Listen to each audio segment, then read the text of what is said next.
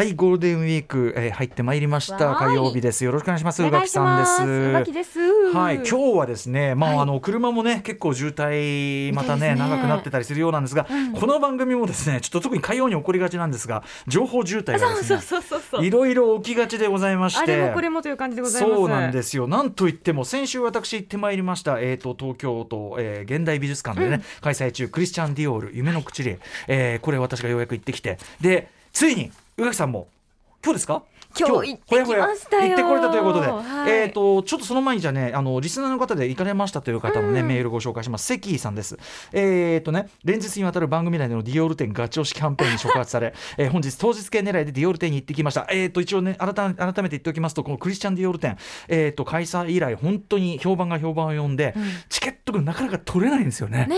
本当に。キャンセル待ちみたいな感じですよねそうなんです。残りね今から行こうと思ってそういう感じだと思うんですが、関井さん、えー朝7時半到着。そこからひたすら並んで11時頃に入場チケットを無事購入できました。あよかったですね。でもね3時間以上並んだのでなかなか疲れましたが本当に来てよかったです、えー詳しい感想はネタバレになるので控えますが膨大なルーの展示本当にクラクラしました、えー今後長く伝説の展示として語り継がれていくのだろうなと思います。展示が本当にすごい展示の仕方がね、えーここまで押されてなければ来てなかったです。あと6ありがとう。そしてリスナーの皆さん予約は無理でも当日早起きしてならばチケットを買えますというね。あとねなんか宇垣さん情報だと、はい。前日の夜にあのキャンセルが出てることが結構まあまああるらしくて、はいはいはい。そのままあのもちろん運だと思うんですけれども,、もちろんね意外と夜中に見てたらもしかしたらゲットできるあ明日ちょっとやもみたいな。明日ちょっといけないわみたいな人がね、うんうん前日にやっぱジャッジするでしょうからね。ちょっねと体調悪いなとかもあるでしょうし、諦めずにトライすればまあまだまだということもあるかもしれません。5も月ちろんなんかあ。の当日券を狙ってっていうのもあると思いますはいけれども、ということで、まあ、行かれてきた宇垣さんの感想も聞きたいし聞きたいし、はい。あのー私はちょっと火曜にぶっ込むしかない。宇垣さん、うん。ちょっと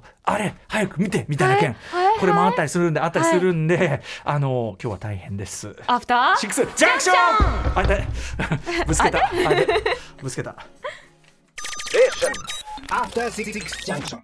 5月2日火曜日時刻は今6時3分に着々と向かっている2分です、えーラジオでお聞きの方もラジコでお聞きの方もこんばんは。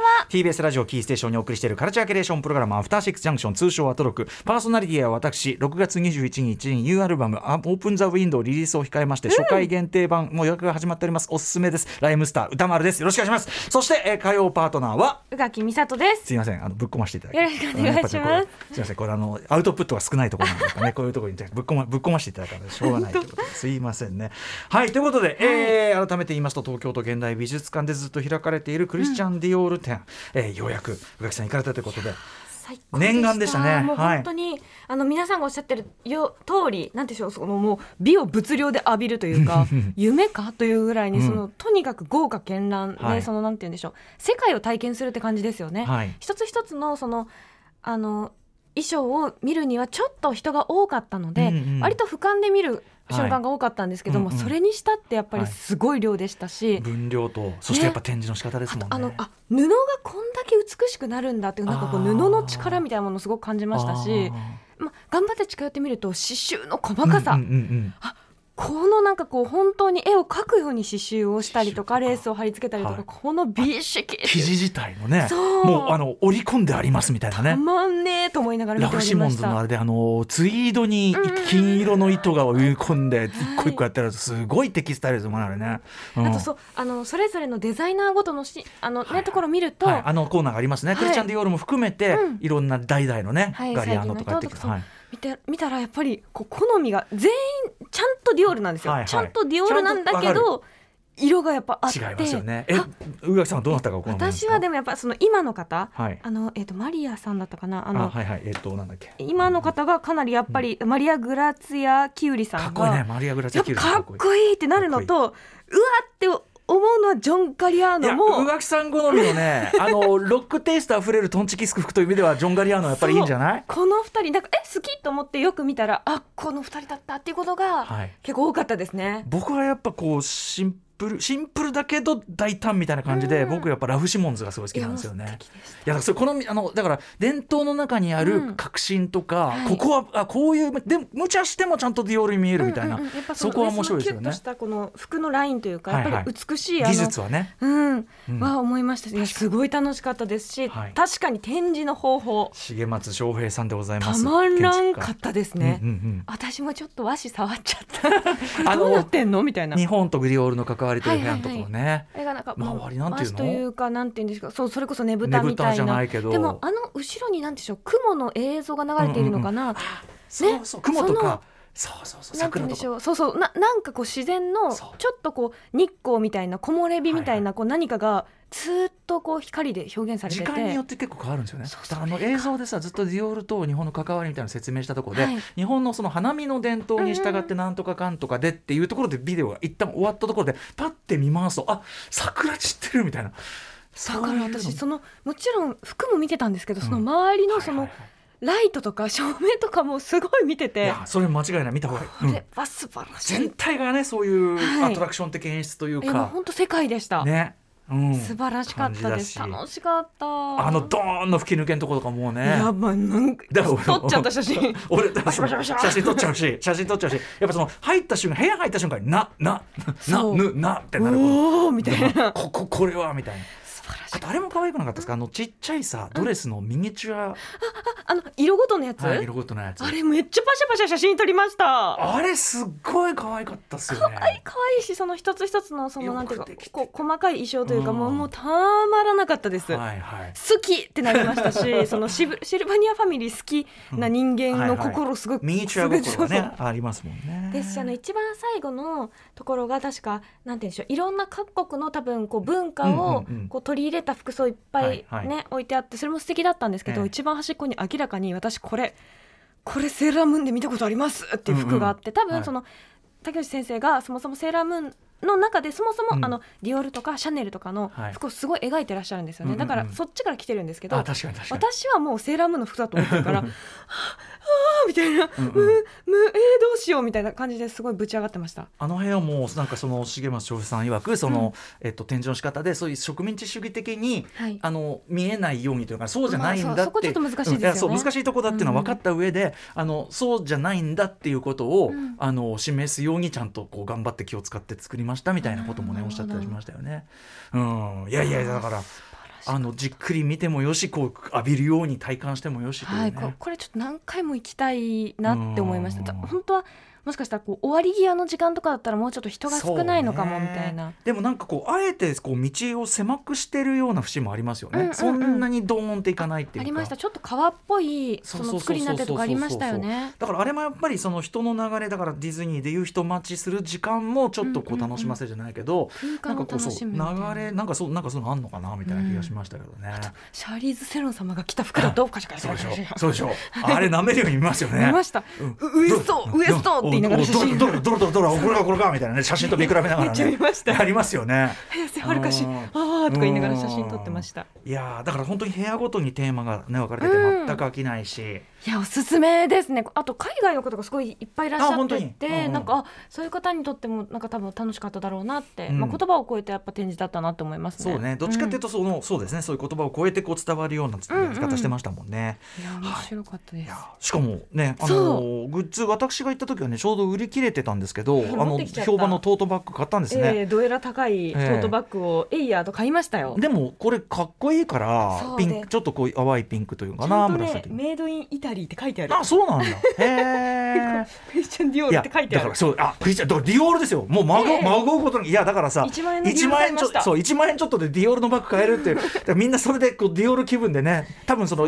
何度も言いますけどディオール店来てる人の中で、あのちゃんとディオールいっぱい持ってる人もいるでしょうけど、あのレディ・大半ディオール持ってる方もいらっしゃいました、でもまあその大半、まあ、お若い方も本当多かったから、うんうんうん。まあ、ディオール実際自分で持つというような立場じゃないけどもっていうようなうん。人にとってはね、これはもうこれだっていう。可愛い。ちょっと日本的ですしね。これは良いと思って買っちゃいました。うん、桜だもんね。桜ですねこれ多分ね。そういやそれも良かったし。そして私あの見てからそうなんだ、行けばよかったと思うんだけど常設展の他の展示あのコレクション展とかもそれがすっごく良くて私ちょっと早めに行ってしまったので、あの時間より前にじゃああの版権で見られるので、ええあのちょっと見てみようとそ思って。れはとても賢明な時間の使い方だと思いますよ。でなんかその、えー、とディオール店やってるところの3階ではい「裁かれぬ私へ」っていううん。展示がしていてそれは、うん、なんて言うんでしょうね。あの例えば劇場の解体の現場の映像があってで、はい。椅子が置いてあるのでそこのベンチに座るとその自分がそのままその絵の中に投影されるんですよ。なのでなんかこう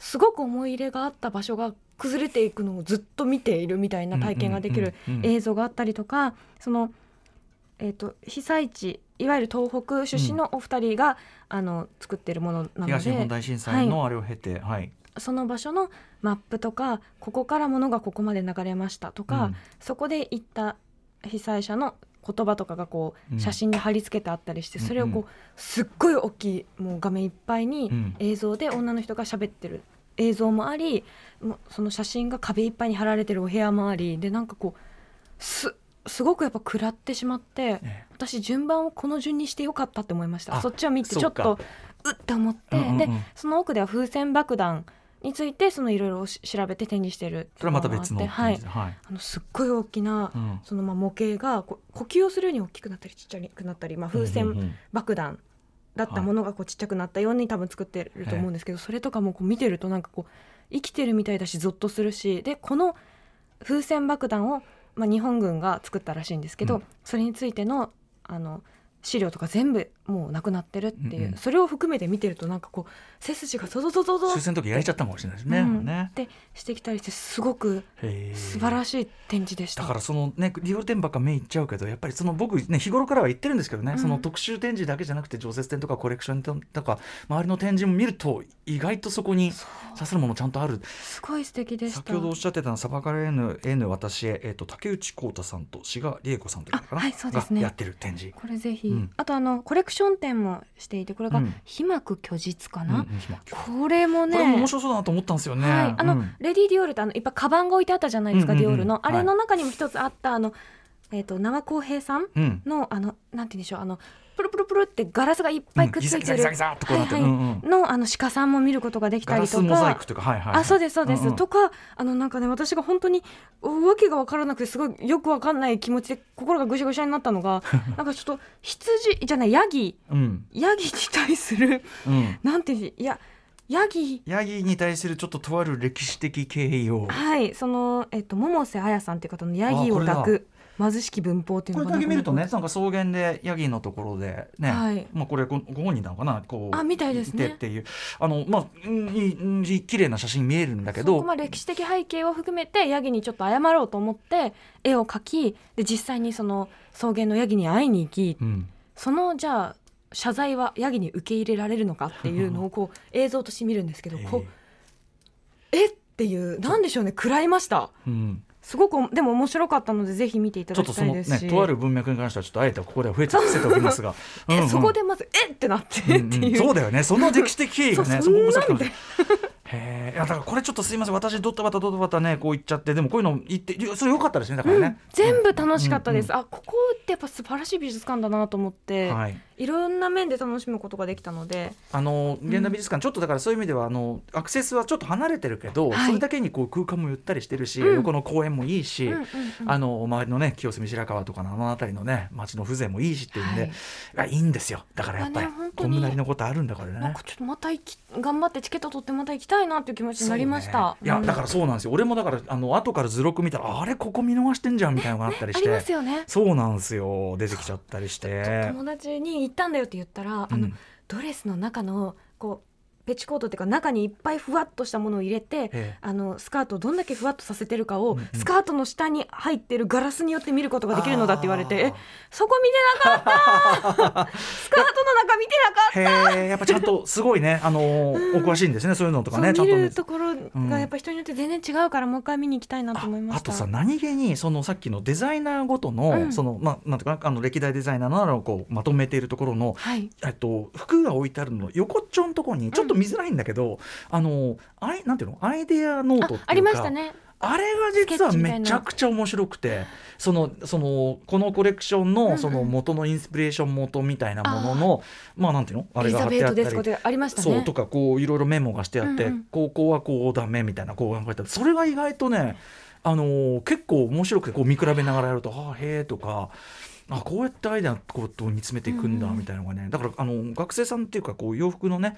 あの服飾目指してる方なんかはああいうとこ見るといいんじゃないっていう感じもすごいしましたけどね。すごい一眼レフ持ってきて写真撮ってる方とかもいらっしゃいましたよ。ということで5月28日までやってます、東京都現代美術館クリスチャン・ディオール店夢のクチュリエね、えーぜひぜひ。これね言っていてか私はもう一押しですいませんねなかなか取りづらいね。あれかもしれませんが、夜キャンセル出るかもしれませんのでね、うんうん残りの時間でね、はい。メニューに行くまでに、うん。大急ぎでこのこの情報渋滞を解消していこうと思うんですけど。言いましょうごめんなさい私喋りすぎちゃった。いやいいんですよ。何いや喋りすぎじゃないです。えーくださいください。情報ください上。木さんアップル TV でねこの間、はい映画テトリス見て面白かったんマジで最高でした。最高だったでしょ？はい。テトリスその後ずっとやってます。テトリスもやりたくなりますよそう、ねテティティティティテやってます。あのテトリスの、まあえっと、開発した人とそれを、まあ、最終的にはいかに任天堂のゲームボーイにうんうん乗っけるかという権利争いを、はいまあスリルめちゃくちゃスリル満点でしょ、本当に。うん、まあスパイ映画的なとかね。主役が結構パッパラパーじゃないですか。タロン映画ートこンやっぱタロン・エガートン、タロン・エガートンはやっぱり度胸一発でね。いや本当に向こう水すぎるよみたいな。でねそんなあのテトリスも今なら見れる。Apple はい。TV、えーあとはなアナ・デ・アルマスとねクリス・エヴァンスのなんか新しいまたアクションコメディ、ゴーステッド。これも面白そう。気になってます。そんな Apple TV ですが、やはり Apple TV、えー一番のキラーコンテンツとは何かといえば、テッド・ラッソ、破天荒コーチが行くという、えーコメディシリーズ。で、シーズン3がはい。もうすでに、あちょっと前に始まりましてですね、ね。まあ、我々、あの、私もね、見て最高だって、まあ、もともとエミー賞なんか連続で獲ってるような、もうすごい賞で、あの、えーテレビドラマで、宇垣さんもご覧いただいて、はい。すごい、もう、よかったってなったじゃないですか。まださん見てないです。さで僕もなかなかこう時間なくてこの週末ようやくあはい。のシーズン3あの追いついたんですよ、うん。今まだ7話目みたいな感じなんですけど、で全12話かな。ただねあのシーズン1の時と違って今ねシーズン1の時って1話30分ぐらいだったのが、はい。シーズン2の途中ぐらいからね1話1時間ぐらいになってきて確かに。ちょっとね見るのにボリューミーにはなってきてる。あ、三もじゃあ基本的に長め1時そうですそうです。大体50分ぐらいかな。でなおかつあの2が割とねあのネイさんというはい。ずっと仲間だった人が敵の軍のねコーチになっちゃって、ちょっとダークな方向に触れる感じで、でチームもあんまり調子良くなくてでそこにあのね今回はえっとものすごいあのさらにこうなんていうの？サッカーの神様と呼ばれるようなザバっていう、めちゃめちゃカリスマ選手が入ってきて、うん。でまた彼を中心にいろいろパワーバランスが崩れていくというかなのでちょちょっとこうねダークめというかなんというか、うん。みたいなのが続くんだけどそれだけにうん。やっぱりあるところでふっとこう今日疲れるようにこう来るなんていうかな。いやこの世は捨てたもんじゃないとかうん。あ人は捨てたもんじゃないとかあと優しさって諦めちゃダメだとかうん。なんかそのナイスであることみたいなやっぱここに通じる。あとはその自分の心の弱さみたいなものをやっぱりずっと閉じ込めておくのは本当に良くないとか、なんかねその良さがねやっぱ改めてテッドラスト最高ってなってますね。あー見なきゃ救われたい。あのさずーっとあのシーズン12あたりだと意地悪だったあの評論家っていうかスポーツジャーナリストの人、はい。あの人が今回密着でそのチームのあれを書くからっつって、で最初はだからそのもうあのロイがですねロイっていう、はいまあもうあのま元名選手で、はい。まあ今鬼コーチになってて、うん。まあすごいいいやつなんだけどロイがこうお前ら一言でも口聞いたら頭かちらんぞみたいな感じになって。あの人はいつも口が悪いのよ。でみんなこう協力しないんだけど、うん。その2人がこう打ち解け打ち解けるとまでいかないんだけどそのあるところでこうロイちょっとここだけ言っちゃいますけどロイがそのなんでそんな意地悪するかっていうとヤオラこうシャシャワールームのとこ呼んで「お前ちょっと来いと」あのなっつってこうやって財布出して、うん。財布の中から折りたたんだ新聞記事出してその自分のデビュー戦の彼が酷評した記事を読み上げるんですよ。でで俺17歳だったんだぞっつって、うん。うん、心が折れたみたいなこと言うんだけど。ああでも私もその売り出し中で、うん。そのちょっとえぐいこと書いて売り出してたんだっつって、売りだったん。そうかっつって。まあじゃあお互い自信がなかったっていうことだなみたいな。ででもそのさ財布に大事にその文章を持ってるって彼にとってのやっぱ動力だったわけで、うん。ある意味その、えー、とジャーナリストの仕事とも否定してるわけじゃなくて、うん。ある意味認めてるからこその敵対でもあったじゃないけど、うん。そこからちょっと風向き変わってる感じとかそこもね俺すごいうわっていうかこうなったりとか。それぞれのやれできることをした結果ですものね。あとね今回より群像劇的で、うん。あのとある選手のとあるこう私生活の秘密みたいなもんそれもそのジャーナリストの彼だけがこう気づいて、っうん。ていうこととかあったりとか、あのねまあとにかくあの実ご覧ください。あの、はい。アップルあの Apple TV あのこのために入る価値ありというふうに思いますしテトリスもめちゃくちゃ面白いし。どうしよう、うんえーザ・モーニングショーという素晴らしいドラマもありますし、アップ Apple TV もいいよというお話でとにかくテッドラッソはまだあのシーズン3途中なんで多分今回ででも完結編なんであとそっか。4話ぐらいで終わっちゃうんですけども。なんで完結するの？全部ガーディガーディアンズ・オーギャラクシー3も、えーアメリカよりちょっと早く日本で明日から公開になりますが終わってしまいます。それが嫌すぎてその予習はしてるけど辛い気持ちで。あのあのラストステージをクリアしないゲームのようにその取っておきたい気分。ずっと一緒に旅していたい私はね。情報渋滞ちょっと解消されましたでしょうか。さて本日のメニュー紹介いってみましょう、はい。この後すぐは今年のゴールデンウィークに一気見したいおすすめカルチャーウィーク。声優で作家の池澤春菜さんにゴールデンウィークの残り5日間で読みたい SF 小説ご紹介いただきます。先週お知らせいたしましたアニメ特撮研究家の氷川隆介さんは急遽お休みはい、とお休みなのでなりました、昨日からちょっとスライド、えーさせていただきました。あの、はいえー、氷川さんね楽しみにしていた方申し訳ございません。はい、えー、でも池澤さんがとにかく腕回してますからね。うんそして、えー、7時からは日替わりでライブや DJ プレイをお送りする音楽コーナー Live & Direct 今夜のアーティストはこの方たちです。この方です。先週4月28日にこれもう最高の一枚でした。ニューアルバム「Portray」をリリースしたミュージシャンいハラカンタロウさんが番組2度目のご登場です。そして7時30分頃からは番組内番組さまざまな夢追い人にインタビューし将来や人生の夢を語ってもらう滋慶学園 COMグループプレゼンツあなたの夢は何ですか？です。7時50分頃からの新概念提唱型投稿コーナーはあなたの心に残る褒め言葉を紹介する My Sweet 褒め。こんなに嬉しいことはないそして8時台の特集コーナー Beyond the Culture はこちら。